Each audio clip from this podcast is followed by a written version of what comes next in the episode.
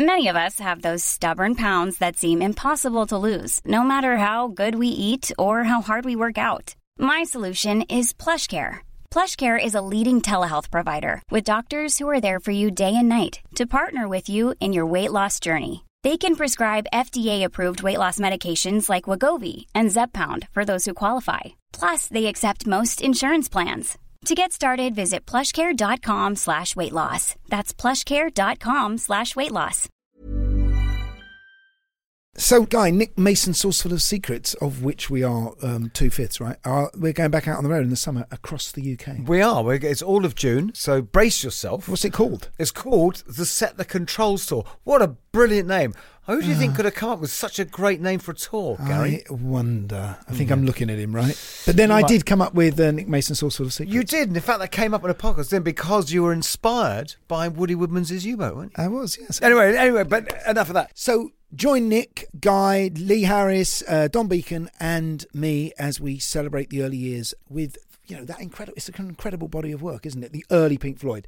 It goes up to just before Dark Side of the Moon. Goes up to 1972, Meddle. with all the film soundtracks, all the Sid stuff, stuff you've never heard, stuff that no one's ever heard, Echoes, frankly. obviously. Echoes is the big sort of, you know, uh, what is that? What would you call it? Magnum Opus. Yeah, I love a Magnum, don't you? Yeah, I never met Magnum. Was even- um, anyway, tickets are on sale now, and you can buy yours at uh, myticket.co.uk. And Kilimanjaro Live presents Nick Mason's Saucerful of Secrets, the Set the Control Tour. Hi, Gary. Hey, Guy, how are you? I'm good. So we've got a bona fide national treasure this week. We have we have. He's become a real superhero of of the lockdown period, hasn't he? And and, Yeah. and maybe when he first started doing his Tim's Twitter listening party on Twitter, uh, just over a year ago, we thought, well, this is how's he going to make it last twelve weeks or whatever Boris was telling us we had. yeah, exactly. Yeah. And now a I know, year- now 17 years later. but he's had six hundred and something Tim's Twitter listening party events, and uh, Yeah. and and the world is all listening and tweeting. yeah, we are indeed. So let's get him on. Welcome to the Rock on Toast. Okay, guys, I'm ready. Well, it's a big tune for sure. I actually wrote that originally for Tina Turner. Of course, I had gone and found Joni Mitchell down in Florida and brought her back. You know, what people forget about Bowie is that he was such a kind man. Remember me? I'm in a band now. it's called Roxy Music. You know this thing about the 10,000 hours of experience? Oh, yeah, the two- two get good yeah. at something. When we recorded Arnold Layne, we'd done about 50 hours. The Rockonteurs podcast with Gary Kemp and Guy Pratt. Hiya, how are you? How you doing? You all right? You, you look like you're lying on the floor. You're lying on the floor. I am. Is that okay? Yeah. Oh, as long as you Yeah, don't- that's very cool. What is like Hef- it's like interviewing Hugh Hefner. Right. Oh wow. Okay. Well, yeah. I'm, I'm, I'm actually, um, yeah, I'm actually in a recording studio. So uh, this isn't my room, but um, it's nice to be here. Whose studio is it? I'm at Rockfield uh, in Wales, all wearing masks and things like that. Yeah, are you doing another solo record? yeah. yeah. Brilliant. Brilliant. yeah. Have you met Guy before, by the way? Hi, guy. Tim, this is Guy. Hi, hi, Tim. I'll tell you where we met. Um, this is with my weird cop-like memory.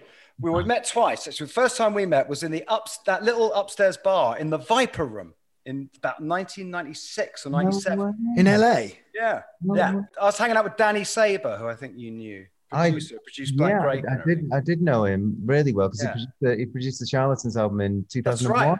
Yeah, Yeah. and it was it was really great.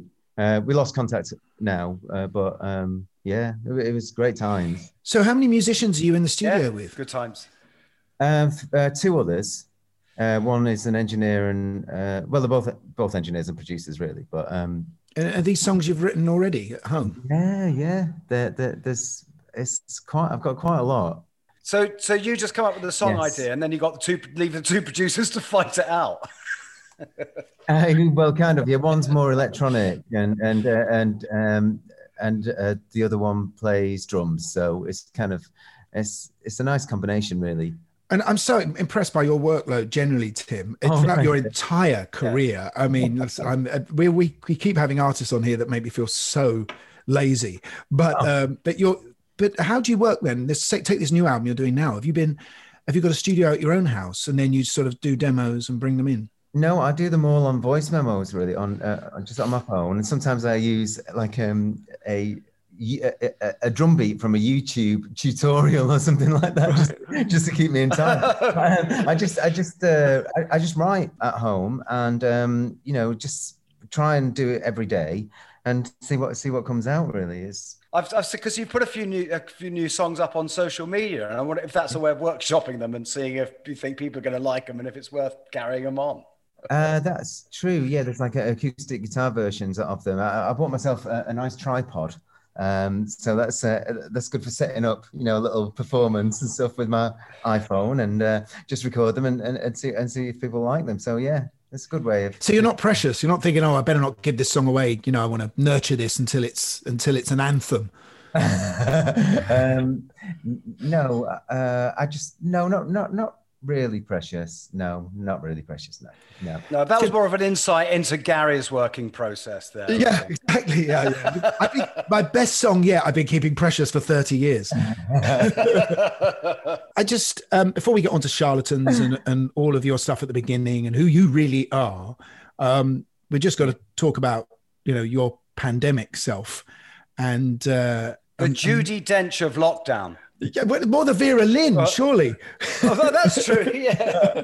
I mean, you are you have become a national treasure, Tim. There's there's no other way of putting it. Keeping the home fires burning. Yeah. um, it's an extraordinary thing you've done. I mean, seriously extraordinary. Just to explain a bit it briefly, on Twitter you have uh, Tim's listening party, and and you have you have a different record a day or two records or Yeah, I mean it's changed. Uh, uh, Originally, it was just meant to be one, and then it got to three, three a night very quickly, um, just because everyone, you know, fancied the idea of joining in, and and I suppose it was the beginning of the pandemic, and and lots of people were looking for things to do. But um, yes, seven, eight, and nine o'clock uh, have been the times really, or no, eight, nine, and ten, I should say, um, and um, yeah, they've just been going now for it's it's almost a year. and and and so for anyone who's not seen it, you know, you you, Tim's Twitter it's Tim's Twitter listening party. and you, and you put the record on of party, yeah. the record on of choice, which and there's normally spokesman from the band, someone who's written that record or whose record it is, and and everyone puts it on exactly the same time, and we all listen at home together while the the person tweets about it and tells us wonderful stories, and uh, and Guy and I have did it together with uh, with the Source Yeah, Code Secrets Source album, and I I did it a couple of other times Yeah. uh, with two other albums, and um and it's it's extraordinary because you've had everybody who's anybody on. You've had Paul McCartney on. We had Paul McCartney on. Yeah, it was fantastic. That was extraordinary, yeah. I just loved the way that Paul McCartney announced that he was going to do it because I kind of I went fishing a little bit and I saw that the album was out and I kind of tweeted, you know, wouldn't it be great for a listening party at Paul McCartney? And then about six weeks later, I just got two thumbs up. And I Did thought, you? oh my god, it's like the greatest, the, the greatest response, you know. And um, so I, I was very happy with that. Wow. What's your what's your yeah? I mean, it, it was amazing him coming, and it, and it was fantastic information as well that was coming he, he from. was him. absolutely brilliant. Yeah, he, he was fantastic. I mean, you know, ev- everyone who's taken part, uh, you know, the be- the best ones. You know, I mean, I always say that Gary's was one of my favorites um, with um, with True, and um, you know, it, it, it's just like. uh, The the, uh, the depth of, uh, of knowledge and depth of information that that um, that goes uh, and you know how much you put into it is is is the key really. What's your criteria? To, how do you pick your albums? Because there's some great, real deep cut ones. Must Yeah, well, um, in, in the beginning, um, there were people that are, I really new, and then and and then it got to people that I didn't know but admired, and and was just totally thrilled to, that they were getting on board, and um, and then but with all that and how and how it was growing with bigger artists, I wanted to make sure that there was kind of like younger and up and coming artists as well getting involved, and uh, you know because at that time there was no way for them to promote records, and they might have been putting out their debut and things like that. So I started to you know think about how I would feel if it was my debut album and I put all that work in and you know and there was no way to promote it. So There's, absolutely no equivalent to this that's ever happened before. I don't think. You know, I mean, it's not like a DJ like Alan Freeman used to play albums on the radio in the old days. It's not. It's not like that, is it? I mean, it's it's some it's an opportunity that I've never. I don't think any uh, fan has ever has ever had. And what I think it, it's interesting for you is a lot of artists are really tribal, aren't they? They sort of, you know, they sneer at other works and they're very precious about their little corner of their genre you're passionate about about everything in music, aren't you? That, does that sum you up? I'm I'm very passionate about people who who make music and and and and how they want to tell their story. Yeah, without a doubt. You know, and it doesn't ma- matter whether I particularly know uh, the artist or whether I actually, you know, own the record. You know, I just like the the idea that people are listening, people want to get information, and and the artists are having a great time. And, and how did it start, Tim? What was the first? Who was the first band? Say, but, Well, what, was, what, well, was the actual well. light bulb moment? Yeah. Funnily enough, uh, the Charlatans were the first band. um, but um, Was it difficult getting them?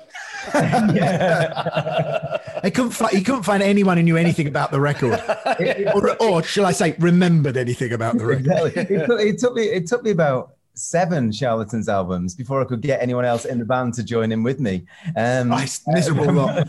yeah, uh, but they they once they once they got into it, they re- they really got into it. But um, I started a long time ago, maybe about nine years ago, and just doing the charlatans ones, and um, I because you know I was getting more uh, followers, and I just wanted to keep people updated, and and I wanted to you know more the, the more people to know know the story, and it wasn't until March twenty third that you know lockdown uh, began, and um, I I kind of yeah gave it out to other people too, so it's it was allowing people to use the platform basically. Um, where's what's it gone to? Because it's it's it's such a growing, organically growing thing. I mean, what's where's where are you going to take it, Tim? Um, well, we just did our 666th listening party, uh, which and that was Iron Maiden. I hope it was the mark. Was it that? Was it the Mark of the Beast by Iron Maiden? Yes. it wasn't. It should have been. Iron Maiden, it was Iron Maiden. It was Iron Maiden. It was Iron Maiden, yeah. and, and, um, and they did uh, they did an absolutely amazing amazing listening party, and it was uh, you know it was the biggest one. Yeah, it would be, wouldn't it? Yeah, and it was a year. It's almost a year later. It's the biggest one, and um, Is that because the Maiden fans are just there's so many of them, I just and they all came out of the box? They all came out of the box, and and and I think what is amazing, uh, Gary, is you, as you know, you know, you've had number ones, and and and and I Maiden have had number ones too, and you know they've probably played Wembley Stadium or you know where, wherever, you know, uh, but they never trended at number one on Twitter, and they did, and. And, and and I think that's quite a kind of an interesting thing, you know. It's like it's still a, a, a quite a, you know it's it's a it's Well, an there's, there's, you know. it's one of the great things about getting older in this is is finding that there's always another box to tick. you know? Exactly, exactly, and and I think you know uh, for, for that to happen, they they were trending at number one after the second song. It's it's funny, you know, because the world you know is only the world you you you you follow on your social media. so, as far as I'm concerned, most people out there are just Bowie fans, pretty much. a few indie fans. you know. But actually, there's a whole metal world, isn't there, on Twitter that is enormous that we never get to peer into. God, you you did release the beast. yes, it is. It's huge because there's like a re- we have we have a replay um, thing on the listening party now as well. So so people can if they miss out on it, they they can wake Oh, up. yeah, that's brilliant. That I've done that. It's fantastic. oh, fantastic. The real time threader. Yes. So yeah, and and so people were waking up in in South America, and all of a sudden they went to- Wondering how they got there. Well, it's yeah, yeah, but it's it, you know the replay was like that was Sorry, he always laughs at his own No, jokes. Sorry, Tim. oh it's, it's, it's fantastic. Um, you know, so that that has gone to about sixty thousand now. Just people watching, you know, from who missed the listening party, but they just kind of tuned in a couple of days later. It's good. And, and do you think that when it's all over, you'll you'll you might take the listening party on the road? Is there a way of doing that? Is there a way of getting into a theatre and because people? I, I think so. Well, I think we could we could find a way. I mean, I've been thinking about it for a long time. About taking this to festivals, uh, you know, where we get the headline band to come and sit down and tweet, and people can watch them. It'd be a live event. It'd be kind of funny. I don't, I yeah, don't you know could play how exciting. play the music and and have their kind of Yes. Twitter feed on the screen behind you, sort of thing. Yeah, do it, do it between Maybe bands because no one wants an au- no one wants an audience who are on their phones. But I guess Well, really so- you'd like to you'd, you'd like to get out and play live, I suppose, wouldn't you? That's really what you'd like to do. I mean, you made a whole other album. You made an album that came out in lockdown, and you're already making your next one. And it's an album that's never been performed on stage. And I think that's generally what's happening to a lot of artists now, isn't it? That I agree. not I agree. communicating. I think I think people are just really looking forward to that to that time where hopefully it'll open. I think you know I get the feeling it'll open quite slowly, but you know it'd be nice to dream. Yeah. Yeah, yeah, yeah. To this, this we better we better go back, shouldn't we, Guy? We normally go, Let's back, at some yeah, point. we- this where we have the swirly mists of time. Okay. yeah, to you, imagining yourself as a as a as a as a young man hearing your first record that went, "Wow, this is this is the one I, this is that's Yeah. who I want to be." And do you remember what that was? When I heard a record that made me want to be in a band, you mean? Yeah, yeah, Yeah. Um, I mean, I think the that that one would probably be. I mean, you know, I I, I knew Bay City Rollers and I knew Slade and I, and and my uncle had lots of records, but the first record that I really connected with um, was Blue Monday by New Order. Oh, Oh, that's, quite late, really. Yeah, I mean that that would that because because they made a record that I thought was really futuristic and they were local. So that's that's what it was because I, I thought everybody came from, you know, I don't know, I suppose Mars or somewhere like that, or you know, Saturn. Uh, who were pop stars? People on the telly didn't really live where I lived, uh, but New Order were local, and they made a record that sounded like it came from New York. Did you buy the 12 inch? Yes, I did. Yeah, yeah. So you're one of the people. So you actually helped put them in debt. You're- Yes, I did. Yeah. why, why is that? What, I don't know that story. What happened? Oh, it's it's brilliant bec- because they assumed that, that it was going to be a limited edition collector's thing. You know, it was a 12 inch single. So the the packaging that you know Peter Saville came up with was so beautiful that it actually cost them money for every record they sold. And it then went on to become the biggest selling 12 inch of all time and cost them a fortune. yeah, that's true. But what about so Joy Division? Did they not pop into your? Well, I was a little bit too young for Joy Division, really. Um, you know, I'd, I'd heard tracks by New Order before, and and you know, I, I I love music. Uh, um, you know, I suppose punk.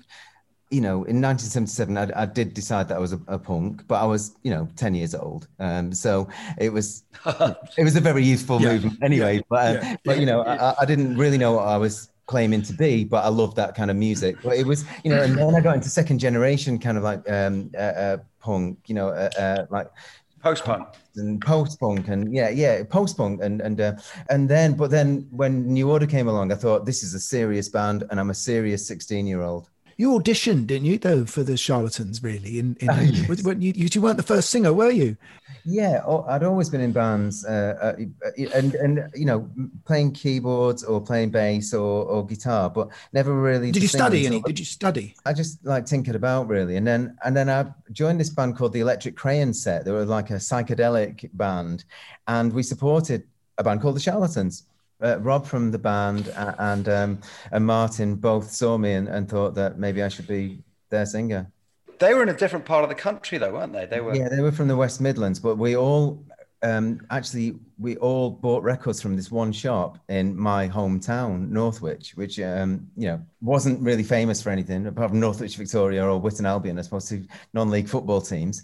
Um, uh, uh, but, um, um, but but the band, the Charlatans, um, would go to this record shop, you know, and, and actually so would all the you know so would New Order, so would the Stone Roses, all you know all these bands would go to this one record shop. It's kind of interesting, really.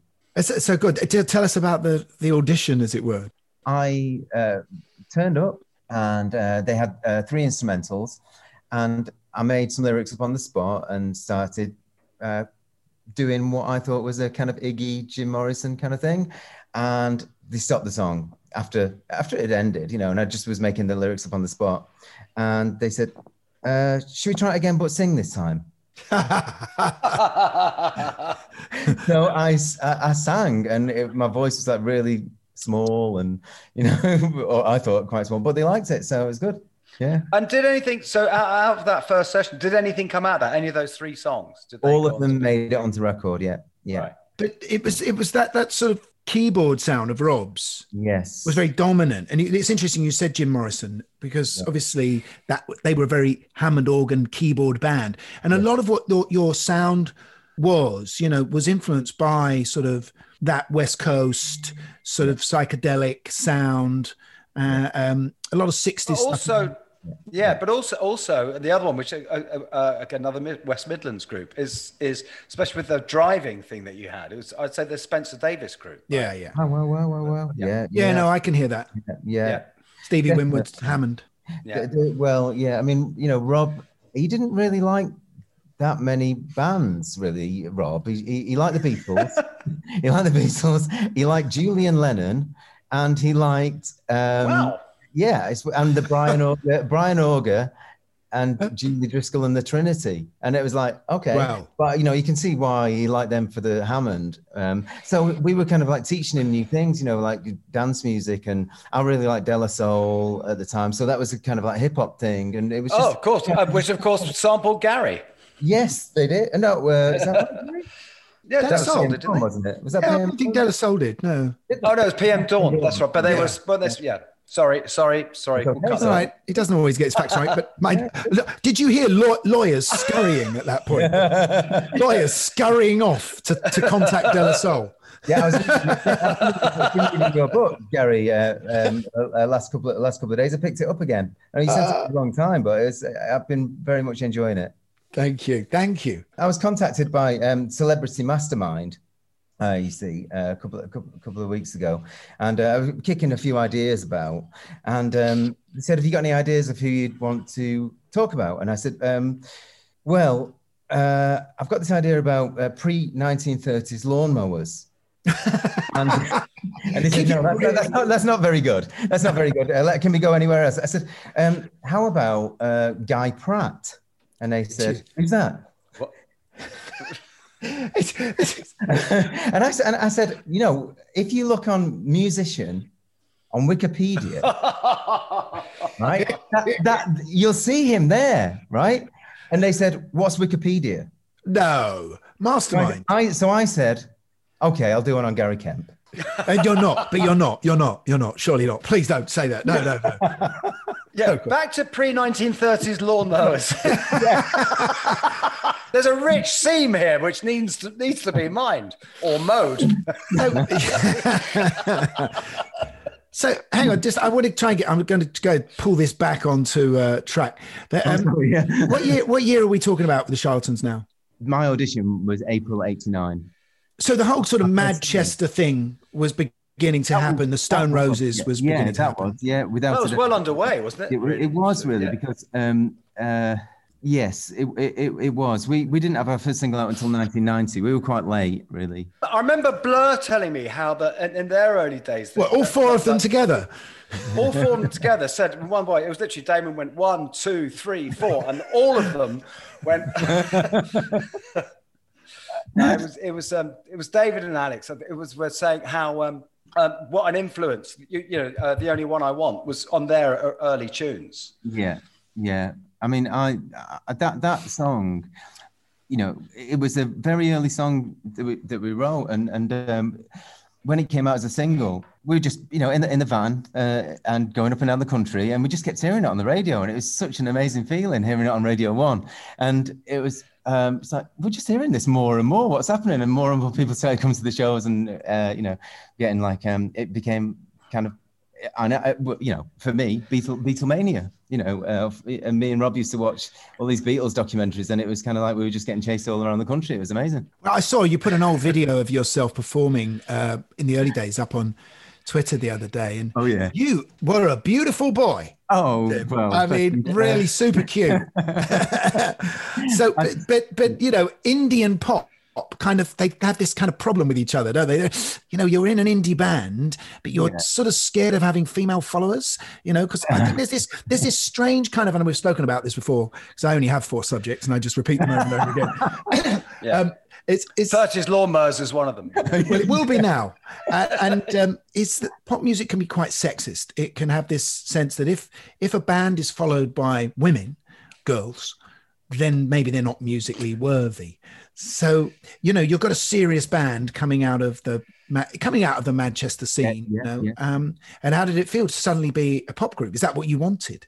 it felt great. I mean, you know, I, I, I, you know, I had um, other thoughts in mind of what the band were going to be, but you know, I just I loved it. I absolutely loved it. Um, you know, to be in smash hits and to be on the chart show and and to you know have people recognizing what we what we do uh, was such an amazing thing. I think you know, as uh, other members of the band had, uh, uh, of the band had, um, you know, uh, conflicting opinions, you know, uh, um, because it, uh, you know, it took us all by surprise, really. Can, can I just uh, talk to you a little bit about that whole Manchester scene, which you did Yeah. get roped into? Yeah, yeah. Um, this is all pre Britpop. You know, there would be no Britpop really if it hadn't been for what what was coming out of Manchester in the late eighties, early nineties. It's it's a, such a fascinating moment, isn't it? Where sort of So- so- uh, yeah, so because you've house. got rock band, yeah, rock bands and this dance scene, and this is Yeah. weird mishmash where where they, for for it was one of the times where sort of where rock music and dance music weren't mutually exclusive. You know, you know what I mean? It was like they were. Yeah. through the hacienda, I guess. Yeah, I mean, the hacienda was it, it was huge, and I, I, I used to go there all the time. Um, What was it like? I never, I never, I don't think I went. I was told, someone told me I'd been, but I, I don't remember going. Um, uh, I think that's most people's story of the hacienda. Yeah. well, it was- so you were there. very cold. It was very cold, and and you walked through um, kind of like pl- plastic, um, you know, uh, curtains, and and uh, and there's a picture of Tony Wilson. no, that's what they do after. You, that's what happens up to you afterwards on a gurney.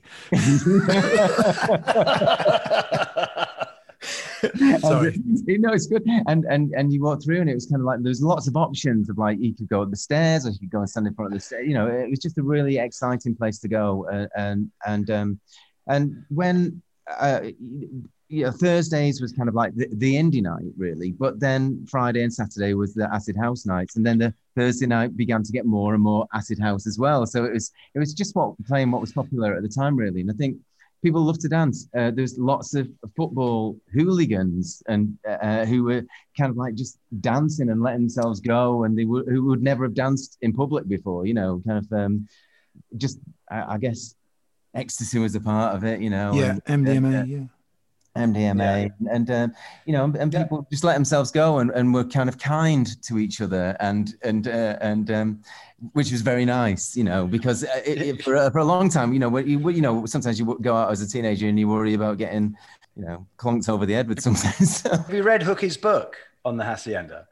I haven't Because- read it all. Uh, No. it, it's it's unbelievable. It's like that film Dig, or, or, or like it's just Yeah. catastrophe after catastrophe, just unimaginable. It's like every page is oh my god. Oh, I must read it. of what, of what they put It into is it. I mean, yeah, of what they put into it, they spent a lot of money on on making people very happy. They just do things like they couldn't be bothered to take the bar money up to the safe, so they leave it behind the bar, and then they, so then at the end of the weekend, someone just nicked it all, and of course it's not insured because they Yeah. haven't taken it to the safe, and like it was just and like stuff like that every week. But I, I'm really interested in the sort of. I'm always interested in the sort of musical passing of a baton or the inspiration coming. You know, if you look at early Stone Roses videos, you see you're basically looking at the Smiths, but with a bit more glam, Yeah. and and then, but they've got this drummer. I mean, Reni is just the most extraordinary drummer that's playing like no one had ever played in rock and pop before. It seems to me, you know, and uh, I think his drumming was such a big influence on a lot of the bands that, that- even yourself, really. I think so, uh, for sure. I mean, it was he definitely had the groove, you know, and it was, you know, by him doing and that. Mani and Mani. Yeah, um, uh, abs- absolutely. And and by them um, laying down this groove, you kind of like wondered where it came from, and you know, you kind of trace things back to maybe and the Family Stone, and um, and then you know other uh, modern dance records as well, which you know people were picking up um, influences from.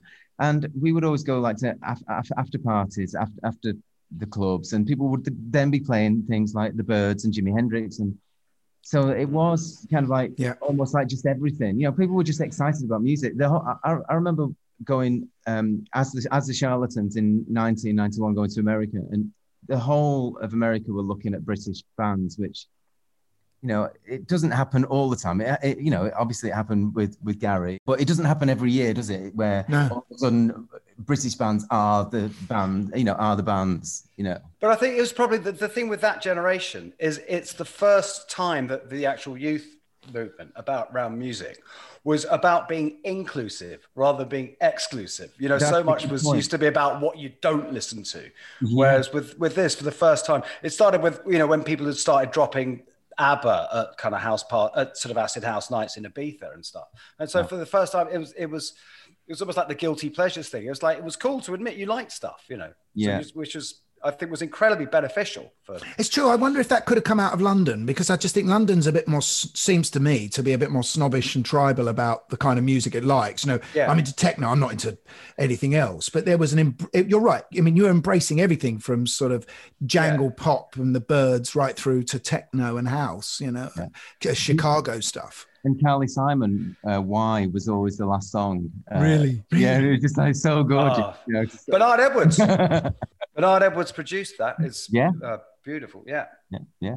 So so then then you you become you know a, a big band you uh you know you're you're it's it's an amazing scene it's, it's all really in a way you know you talk about american bands not having a shoe in there i guess a lot of it had to do with this is pre-grunge right Yes, Oh, it is. I mean, but but Yeah, things yeah. moved very quickly because grunge came came quite quickly after. I remember uh, us in America supporting Pearl Jam, and uh, all of a sudden it was just it was chaos. You know, you know, it, it happened quite quickly. You know, things from one thing to another. But um, When, when you went to America, were you kind of Yeah. embraced by those bands, or Um, yeah, I mean, we played uh, uh, an amazing festival in, in Bremerton, uh, Washington, and that was with uh, Sonic Youth and Beastie Boys and L7. I think it was kind of, you know, I, I suppose that was, I don't know whether that was grunge or not, but I, I know, um, you know, uh, Dave Grohl was there and all them lot, so they, they must have been, they must have been all right.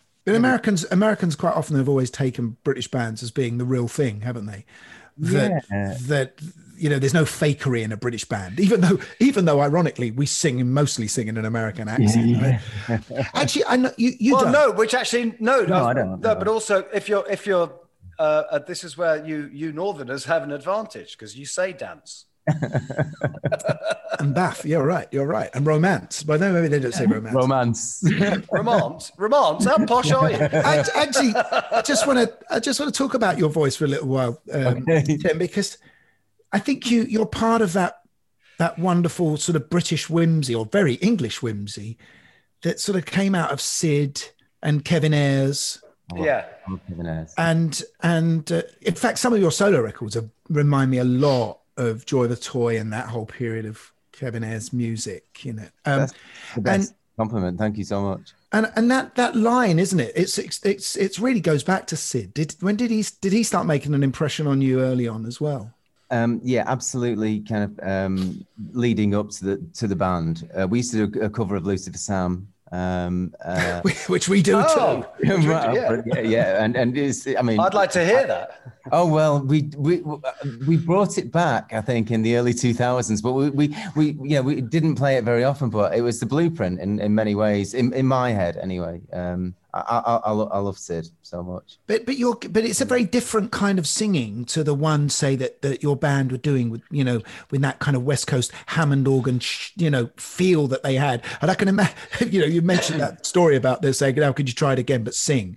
You know, Yes, it- yes, it- yeah. it- but it's that juxtaposition of your style and theirs that that made your sound quite unique. I think, isn't it? Yeah, I think so. Um, yes, because uh, well, I guess when I s- stopped shouting or trying to be Iggy, um, then I was just me. Who, who, who, you know, I guess I was just a Manchester youngster, um, and uh, who, who, um, yeah, just kind of. Don't know. I mean, so, I'm just such a fan, really. I think that's been my thing. Because you you clearly influenced Liam, I would say. Well, Yeah, no, one hundred percent. I, Yeah. I, I- you know, I think Liam does a really great job, and and and No, he took. no he one's took- disputing that. Yeah, yeah, but I think he took something and and really kind of connected with it and and has and has kept it forever, you know. And it's an amazing thing. And I, I kind of like feel like um, you know, I've probably gone more into a kind of Kevin Ayersy kind of thing now. No, but at the time when you started, there Yeah. you and Ian Yeah. Brown. Would, Yeah. It was a, it was a sense of great, I mean, you know, bravado uh, Yes. about what you're doing and cockiness Yes, was yeah, a yeah. swagger that you both had. You, you'd both dominate the stages. Yeah. And, uh, you know, his was a little bit more aggressive than yours. Yours was a bit more Yeah. joyful. I was I was hopefully a bit more Jagger sort of mid mid mid Stones period. Yeah, yeah, but but oh, Yardbirds. Yeah, I'd uh, go along with that. yeah, there you go. Wow. Yeah, but yeah. Wow, wow, wow, wow. No, That's true. Yeah, the real. It was yes. It was your, your hairstyle was very Ralph, wasn't There's never been a faster or easier way to start your weight loss journey than with PlushCare.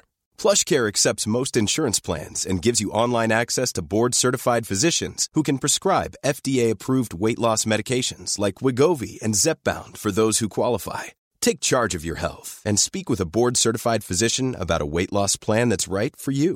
Get started today at plushcare.com slash weight loss. That's plushcare.com slash weight loss. plushcare.com slash weight loss. This episode of Rockonteurs is sponsored by AG1, the daily nutrition supplement. AG1 is a comprehensive and convenient blend of over 70 vitamins, minerals, and other vital ingredients like gut friendly bacteria, antioxidants, and much more. Just one scoop of AG1 daily has all the nutrients you need to support your mental performance, energy levels, heart health, and immune system. To be honest, it's pretty vital stuff for us because when you've got a life on the road and you're short of time or you're too busy to plan and prepare healthy meals, you're getting your podcast together, you're being shouted at, and it's just a nightmare.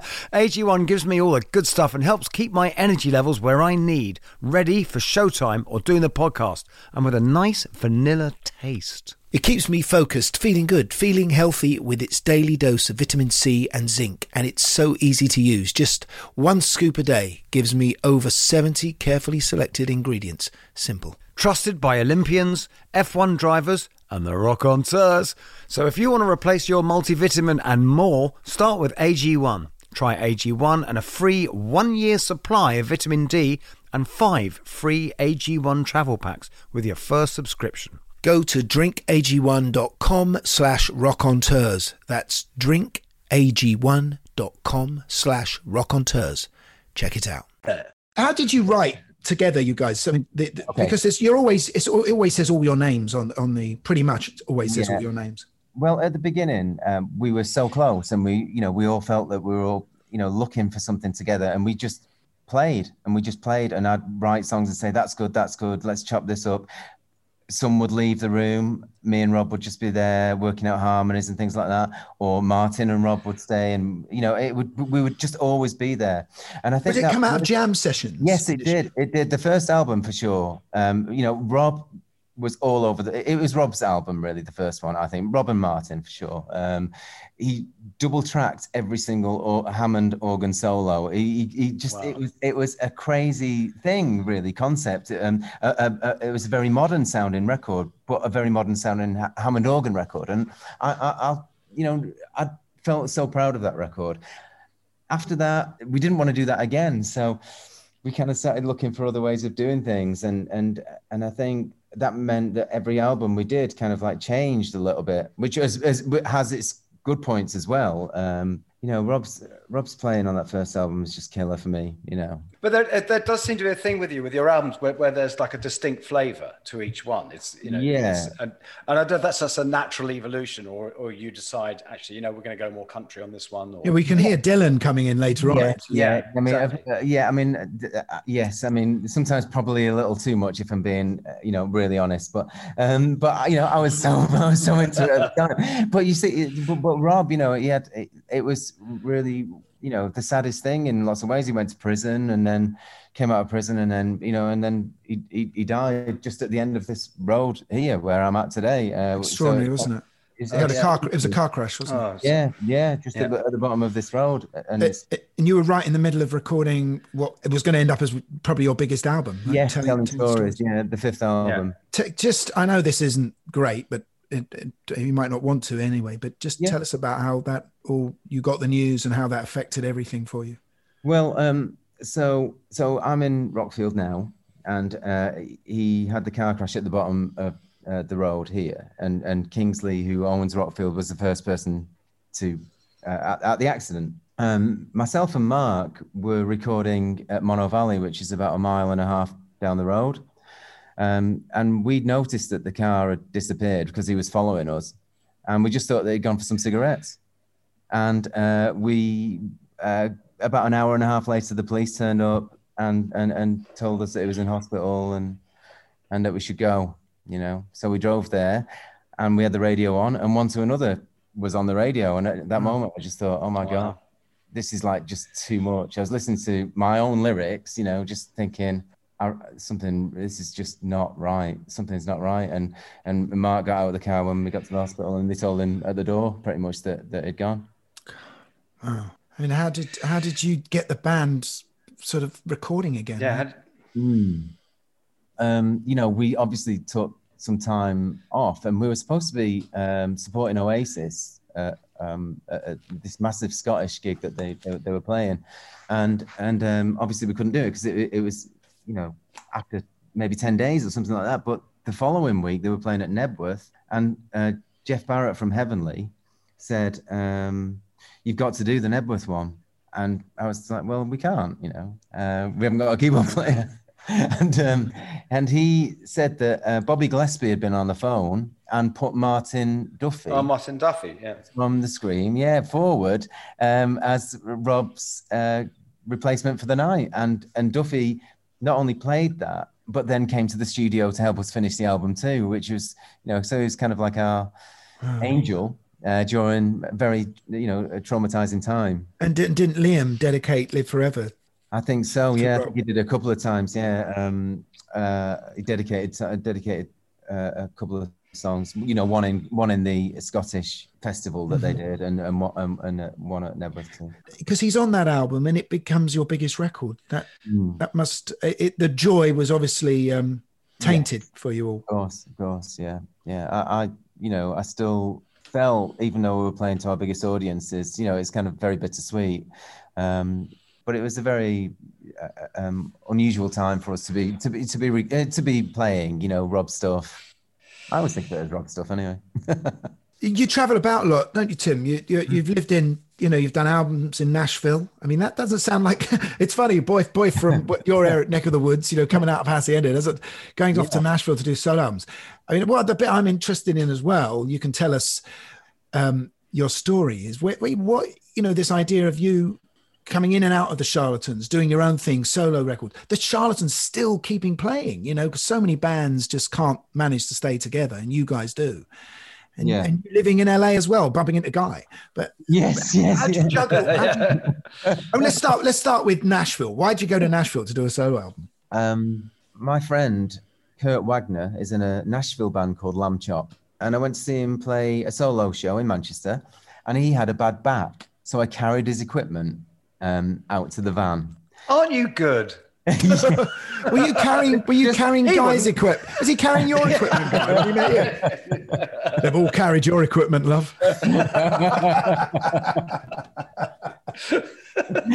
anyway, and uh, he said, I said we should write together. And he said to me, You write the music and I'll write the words. And I thought, Okay, that's a challenge. And um, he just thought it was a great idea. So we started there and then. It's funny because um, because now the entire what's weird is is we were thought of Nashville as the country place, but the entire music business is basically in Nashville now. Practically every right? musician I know in America, all the people I know who, who used to live in New York or LA, they've all moved to Nashville. It's Nashville. kind of yeah, it's where it all you know, it's all the heavy metal bands, everyone. They're in Really? Nashville. It's funny. I, Yeah. I really wanted to make a kind of, uh, you know, a soulful, gospel-y kind of thing, uh, you know, and, and I wanted to write with with my friend. Um, you know, and I think cities have really wonderful sort of musical stuff. You know, I mean, I moved to LA because of Gram Parsons and because of the Beach Boys. Uh, you know, I moved to London probably because you know of all you know music mu- music there and everything was going on there. And Manchester, I was radiated to from Northwich, Cheshire. You know, um, But, but- but in many in many ways, I get the west coast of America with the charlatans. It's it's another part of your Yeah. spiritual Yeah. Yeah. Yeah. home, isn't it? But how did it Yeah. work being in living in living in LA and then having a band? How did you it keep was going? really difficult, but I, we did it, uh, and I didn't realize how difficult it was for the band. Really, I, I, um, No one thought to follow you well, I because they all they all moved. They originally moved from the West Midlands up to Northwich, LA. But somehow LA is, is you know it's not as appealing as Northwich. Isn't, isn't that isn't that crazy? isn't that crazy? I, I, I love LA so much. I, I just love it. You know. Yeah, I lived there for three years. I have to say, it's it's a, it's Yeah, very it's inspiring years. creatively because everyone's always working, aren't they? There's No matter, you know, even when you're not working, you're working because you're reading a script or you're, you know, I'm just even just fiddling with your guitar in the back porch. That's working in LA. Yeah, it's very laid back. it's, uh, it's, it's great. You know, I, I lived in a really great part of town. In uh, you Where know, were I lived- you? I, I was I was in Hollywood. Um, you know, by the Capitol Records building. It was, you know, it's fantastic. I could walk around. You know, I was like, you know, um, just, it, it, uh, you know, I, I just had the best time. Um, Mark would come and Tony would come, and uh, and then we recorded with Danny Saber at, at his house on Wonderland Avenue. right, up- was, uh, yeah, on Wonderland. Yeah, yeah, yeah. And, I and, know and it well. was a really great experience. Um, I think if if we had uh, records that were, were were considered, you know, our best, I'd say that uh, some friendly, telling stories, Wonderland. Uh, Modern A bit, a bit, a bit, much more sort of America went into Wonderland, didn't it? It was a much more of a soulful kind of r- record. Yeah, it's very, it's very soulful. Lots of samples. Uh, I, I was listening to. I, I sang everything in falsetto for some reason. It's Curtis Mayfield in, in your mind. that might have been the reason. Oh, Brian, Brian, Brian Wilson. Yeah, definitely Curtis Mayfield and a little bit of Neil Young. I think you know, um, you know, Ah. kind of fragile. Oh, yeah, yeah, uh, uh, um, after the gold rush kind of era, Neil Young. Yeah. They were the things that I was into. We had Jim Keltner come up. He carried his drums Ah, up the stairs, and he he, he, play, he he played, and he was wonderful. We had um, Daniel Lanois. Is there never any crew around you a lot? Either- Either you're carrying someone's gear, Jim Keltner's carrying his I- own I'm, gear. I I'm, mean, al- what- I'm always, I'm always loading. Uh, Yeah. yeah, yeah, I'm- yeah, I'm always loading from a from a car to a studio. Yeah, there you go. You love c- uh, collaborating, don't you? That's do, you've yeah. done so much of it. Different, you know, from from classical music people to techno people, Chemical Brothers. Yeah, yeah, yeah, yeah. Does that? It's when you go. I'm terrified of of collaboration as a you know because I always think, you know, what's expected of me? What have I got to deliver? Shall I prep it all over here first and then jam it in? Uh, how do you approach it? Well, um, you know, sometimes like that. Um, but um, I, I often go pre- quite prepared in my own mind, and then when the connection is made with the people, um, everything changes. Uh, with the Chemical Brothers, I, I had some ideas, and I just couldn't remember them when I actually got in the studio. So I just kind of we just fed off each other, and you know, did things very. You know, in a very small way until it grew and you know, kind of quite organically. Um, my first major uh, collaboration was with the Chemical Brothers, really, and I, I'll always remember Yeah, that, that, time. that worked out great, didn't it? It really did. Yeah, I've done a couple, um, and they did like lots of remixes for us, uh, and um, yeah, and it just became a big part of the Charlatan story, really. There's something I forgot to mention earlier. Was I noticed that Steve Hillage was one of the producers Oh, I love Gong. on on what album was he working on? Te- was it not te- not No, Te- it's u- u- up to our hips. up to your hip, up to our hips. Um, because Steve came along to see us play, didn't he? Um, and we were all sort of worst, didn't he, guy? When Yeah, because uh, uh, funny, it was the first time Nick Mason had seen him for 30 years because Nick produced two of his albums. Oh wow! Remember, he produced wow. Green. Wow, wow, wow! I, I, I love um, the album L. Um, oh, right. And it's got uh, a cover of Hurdy Gurdy Man on it, um, which is just brilliant. And I, I mean, I love Steve. We were looking. how for did it work? Well, we were looking for a producer and we couldn't uh, decide on anyone. And then Steve Hillage walked into our lives and we looked at him and we just thought he has the kindest eyes, right? Yeah. Yeah, and and what a vibe. And you know, he just he, he just we just all loved him. It, it was amazing. I kind of, you kind of realised he might have been the vibe man in the room. Yeah, exactly. He, he, he's just a wonderful, wonderful person. And you know, He's lived in the uh, yeah, he's lived in the same flat in Notting Hill for like 40, 50 years. I, I still see him in the street all the time. It- and he is just, he is just the him. nicest man. Yeah. Also, the most brilliant reinvention with the whole System 7 absolutely techno absolutely. thing. You know, he's it, fantastic. But Well, that's because- interesting to see because this is the I love this program because of all the connections we make. But you know, you, here's a band, the Charlatans, who are, who are born out of psychedelia and out of techno, and that's Steve Hillage, isn't it? Really, he's gone down both roads too. Yeah. And I think that's how we kind of got in touch with him, really, because he'd been playing on the Orb records with, Yeah. um, with Who I, you I as work well. with a lot. Oh, fantastic! My old schoolmate. Yeah, my old schoolmate youth. Yeah. Wow, wow, wow, wow! And um, so and um, so they and they're all interested in in it all as well, aren't they? You know, and that's Yeah, I yeah, absolutely. If, if you're interested in it all, then it kind of like you just you just remain interested and hopefully make good stuff. Yeah. So the Charlatans, I know you this you're doing a second um, solo album off, Yeah. the, off the bat, and I guess in a way, solo albums are kind of all you can do now at the moment, Yeah, aren't exactly at the moment. Yeah. Uh, Because I was wondering, Tim, is if if, if that was i- i- if what it is you feel is it you feel you have stuff that you can't say with the charlatans, or if you know what I mean. If, Yeah, there is that. I mean, best the, the, yeah. the, the charlatans is it, it's a completely different thing. You know, I we all get together and bring things unfinished things together and see if it and see if it kind of works. You know, uh, with my stuff, I, I, you know just write the songs. I say just write the songs. Uh, you know, come up with a song, uh, g- go through hell writing the song, and, and, and, and then, try, then, try, and work out uh, the best way to for people to to be able to uh, um, listen to them. Um, so, and I find that kind of quite, you know, obviously in this situation, it's easier than than saving them and waiting for the band. But you know, the band are will meet very quickly as soon as soon as lockdown's over. You know, will. I guess the beauty of a solo album is you can you can have all kinds of different instrumentations on a track. Where with a band, you're sort of limited to the sound of that band, aren't you? I think we've always tried to be open. You know. Um, uh, with what the charlatans can sound like. What would be amazing is to, is to actually all find out together. You know, the audience to find out what kind of sound we're going to make, the band to find out what kind of sound we're going to make we don't know, and that's a good thing. Just um, really wanted to, you know, mention your um, your drummer, who, your first drummer, yeah. who, who, yeah, John, yeah, yeah, who who died, and uh, you know what a great player he was, incredible oh, player, and so important in the band's sound. Yeah, and um, again, you managed to pick yourself up and and restart. Yeah. It's very hard yeah. to know what your identity is when you lose such key members. It really is. I mean, uh, I was looking at some photographs, um, and because uh, our first guitarist left after the first album, and so you know, I was looking at photographs from the first album, and there's only two of us left. It's kind of very strange. Um, uh, so John died after um, a five-year battle with with with, um, with cancer, and um, and uh, it was you know just awful. Yeah. Um, yeah. You know, we um, lost Rob in an instant.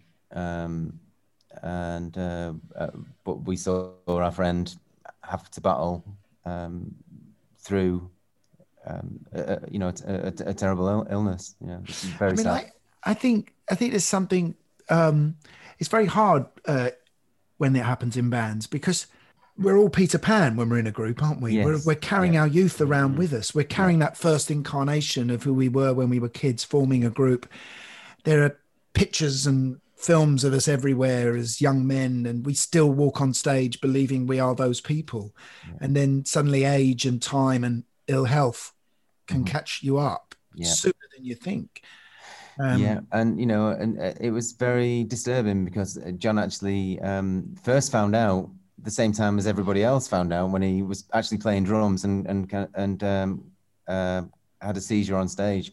So we were in America, and you know, obviously the tour was cancelled, and John was in hospital, and and it, it, it was all very um, like like you say, you know, humbling uh, to say say the least. Yeah, it draws you together, though, right? As, well, as far as identity goes, I don't think we lost our identity. I think, uh, in some ways, John solidified it. Um, it is it, it, him him passing, um, him dying, um, really kind of brought the band back together uh, uh, in in a lot of ways.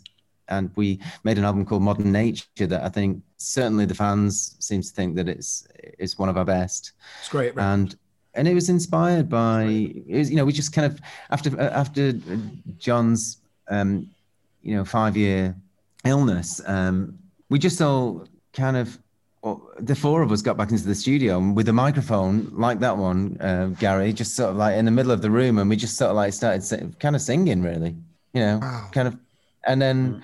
we didn't have a sing we didn't have a song at all and we just started singing and uh, putting a few ideas down. And by the end of the day, we had our first song, and it was like, oh, we can do this. You know, this is kind of quite good. And then oh. uh, we had a, some help from Stephen Morris from New Order, uh, which was fantastic, and Pete Salisbury from The Verve, and a, a, few other people. And you know, within a few months, we we had an album that, and we really believe that John was with us making that record. You know, his you know his memory at least. But you know what's uh, what's sweet was talking about if we go back right now to the very very beginning when you're talking yeah. about New Order and saying how bands didn't come from where you were. And now everyone you've just talked about, and everyone this whole musical sort of landscape of the past 30 years is people from where you were from. Yeah, yeah. Well, Johnny came and played on on, on one of those records as well. There you you go. and, Johnny uh, Marr. Yeah, and uh, you know, Paul Weller, great Paul guys. You must have done stuff at you must have done stuff at his house, didn't you? We have done stuff. I did a Curtis Mayfield song at his Everyone- house. It, it, Yeah. turned out really bad because I was I was wasted. But um, um, um, but um, we've done Was stuff Johnny tut tutting? yeah, jo- Johnny's played with us uh, uh, quite a few times on stage, and and he, I asked him to come over for a cup of tea. Uh, we were making an album called Different Days, the Charlatans' most recent album, and he came over and, and he stayed and played on about four songs, I think. So I told him to bring his guitar, and he did. so that was good. Brilliant. Oh yeah, carry it, carry it yourself, or did you carry him? Uh, Tim, Tim, I know we were meant to have a cup of tea, and then it all went into lockdown, didn't it? Yeah, yeah. I'm I'm looking forward to to having that cup of tea. Well, I was going to ask you if you'd like to play on my album, Gary. Ah, Whoa! I would love that. I would love that. We'll make that happen. Yeah, We'll make that happen. I think I've got the right song. We'll we'll, we'll have a chat Okay. pri- privately when uh, when guys Oh, yeah. away. I forgot. I forgot we were on air. I forgot we were on air. If you do need a bass player, I mean, you know, I would love that. I would love that. Guy could send you I'd his be CV. more than happy. More than happy. I would absolutely. He could love that. send you his Thank CV. He's played on the Wurzel. Shut up, you no. And some little guy called Michael Jackson. Um, yeah, listen, Wow. we'd we'd lo- we'd both love that. Thank you so much for doing our show. Yeah, Absolute Tim, pleasure. Absolute delight. Lovely thank- to see you both. Thank you so much. Thank you for No, on thank you. behalf of everybody. I reckon. Just thank you Yeah, so no. much, Tim, for A, what a, a, a grateful nation. Thank you. a grateful what's definitely. One hundred percent. One hundred percent. Yeah, Loved Yeah, it. so amazing. brilliant. He's such a nice man, isn't he? I mean, really, no ego, and and two, you know, difficult story at times. You know, which I thought he, he told rather movingly. I was He did tell it very movingly. I thought you handled it very sensitively, Gary. Well done. well. I know. I'd, you know, uh, I think that was quite extraordinary. Um, I lo- I loved him. I loved him. I think he's great. He's great. I love him. I think he should be offered a gong, even if it's just so he can turn it down. Yes, a Steve Hillage gong. Oh, very good.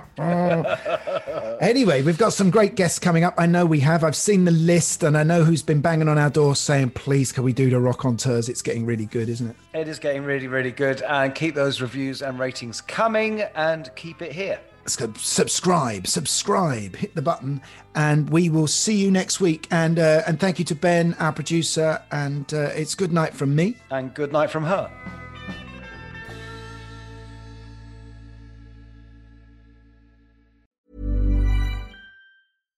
When you make decisions for your company, you look for the no brainers. And if you have a lot of mailing to do, stamps.com is the ultimate no brainer. It streamlines your processes to make your business more efficient, which makes you less busy. Mail checks, invoices, legal documents, and everything you need to keep your business running with stamps.com. Seamlessly connect with every major marketplace and shopping cart. Schedule package pickups and see your cheapest and fastest shipping options from different carriers with rates up to 89% off USPS and UPS rates. And with the stamps.com mobile app, you can take care of mailing and shipping wherever you are. Make the same no-brainer decision as over 1 million other businesses with stamps.com. Sign up with code program for a 4-week trial plus free postage and a free digital scale. No long-term commitments or contracts. That's stamps.com. Code program.